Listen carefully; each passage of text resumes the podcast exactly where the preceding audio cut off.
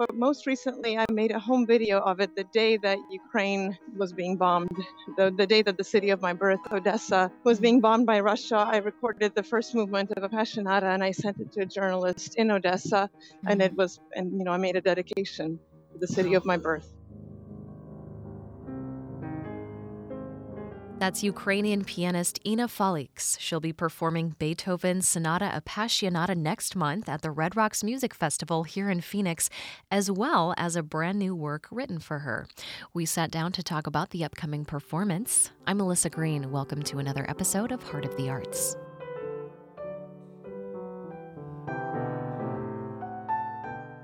So we'll jump right into it. Welcome back. Okay. Welcome back to KBAQ Heart of the Arts. Thanks for making time today. So you're returning to Phoenix next month with the Red Rocks Music Festival at Memorial Hall, Steele Indian School Park. And I know you're walking right now. You're a professor and head of piano at UCLA, correct? That's right. So I was curious, um, is that kind of a therapeutic thing for you? Do you do a lot of mental prep when you're walking? Is that part of your routine as an artist? Um, I like, I, I love running, I swim, I exercise, and on really long, crazy days. I mean, I've been gone for performances pretty much every weekend for the past, for months. Yeah. Um, so exercise is a must for me. So this walk is a, it's just a bit of exercise, one hour door to door. Oh, I, nothing more profound than that. Yes, yes, I'm very similar. Um, la- last time you spoke with K-Bach, you were actually at a Tchaikovsky competition. Um, so I know, um, like you said, you've been touring and you're extremely busy. So I want to jump into a couple questions I have about your performance on December 4th. You said that Beethoven's 32 piano sonatas are like the Bible for piano players. And I'm assuming you still feel that way, but I wanted to ask your about your relationship to the Sonata Appassionata and how that's evolved over time. if I can not use the word Bible, I guess that's kind of a it's a let's just put it this way, it's an extremely important thing for pianists, this collection of sonatas. And this is coming from a person who believes in new music and new pedestals. I mean the the Beethoven piano sonatas are you know, our journey and they're an amazing window into his imagination. And of course, everybody knows how important they are for a pianist. And uh, the Appassionata, for me in particular, is special recently. You know, this piece I, I played my entire life, but most recently I made a home video of it the day that Ukraine was being bombed, the, the day that the city of my birth, Odessa, was being bombed by Russia. I recorded the first movement of Appassionata and I sent it to a journalist in Odessa, and it was, and you know, I made a dedication to the city of my birth. And uh, it ended up on many, many Ukrainian websites with many views. And the reason I chose this work, of course, um, it's absolutely heart on the sleeve nature. It's tragic. It's tragic content and kind of a lamentful quality.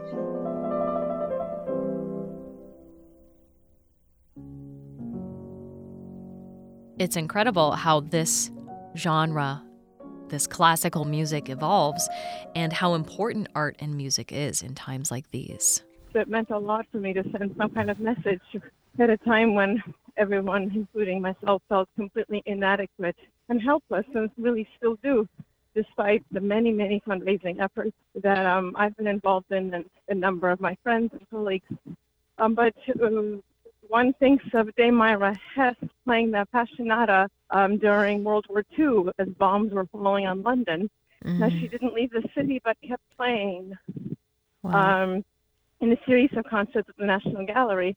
So, in that sense, this piece kind of um, had an air of defiance, of kind of a heroic, strong, and stoic quality in humanity. So, you know, it, it always had that in my mind.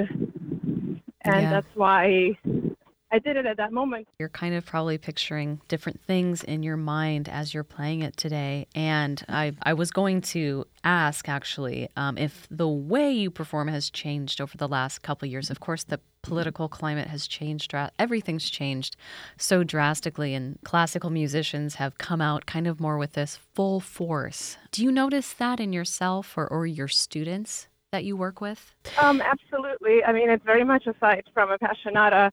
You know, I'm very much a proponent of new music and establishing new pedestals. So, I mean, saying that a performance of a Beethoven work evolves because of political events at the moment, it's not quite as literal as that. But I think mm. that a work of art in a, an artist's hands evolves over time no matter what. And of course, we respond within to what's happening in the world outside, and everyone responds differently. There really isn't a formula and shouldn't be a formula. Um, mm-hmm. But so, in that way, anything you play will evolve.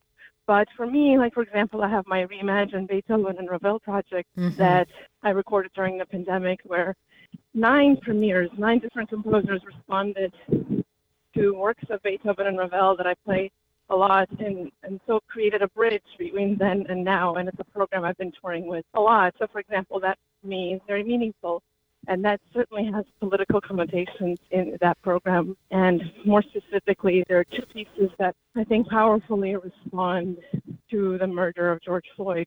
So at that point, when these pieces were written, and having been playing them after the fact was very, very poignant. Um, so all of this, of course, plays into the experience of being an artist and performing and sharing and the experience of how your music making changes. Yeah. If that makes sense. Yeah, absolutely. And with all that being said, how does it compare or contrast to the Archduke Trio by Beethoven on the program? You know, for me, that's really the pinnacle of chamber music repertoire. Mm-hmm. It's incredibly fulfilling and joyful to make music with others and to make music that is so great that's just so it, it sets your soul alight or a flight and it makes it soar. I mean it's that kind of piece it's yeah. it's heavenly and it's uplifting and i think it's something everybody will will be happy to hear a lovely contrast to the spirit of the Appassionata. And Leva Schott and other guest artists are joining you. Have you performed with some of these artists before? Um, you know, when actually, when I was 15 years old, now it's funny, WTTW just did a segment on me and they referenced that time that I played with the Chicago Symphony as a 15 year old mm. when winning the Illinois Young Performers competition. So it's very funny. I think John Sharp was in the orchestra. Oh, okay. um, but I'm not, I wouldn't be I might have to check that. But so no, I haven't worked with them closely before. I'm looking forward to it very much. Yeah, it's a lovely mix of musicians. We're very familiar with your recordings here at KBAQ. You have Fanny Mendelssohn on the program as well, and then Canadian composer Veronika Krausas. Mm-hmm, um, yes.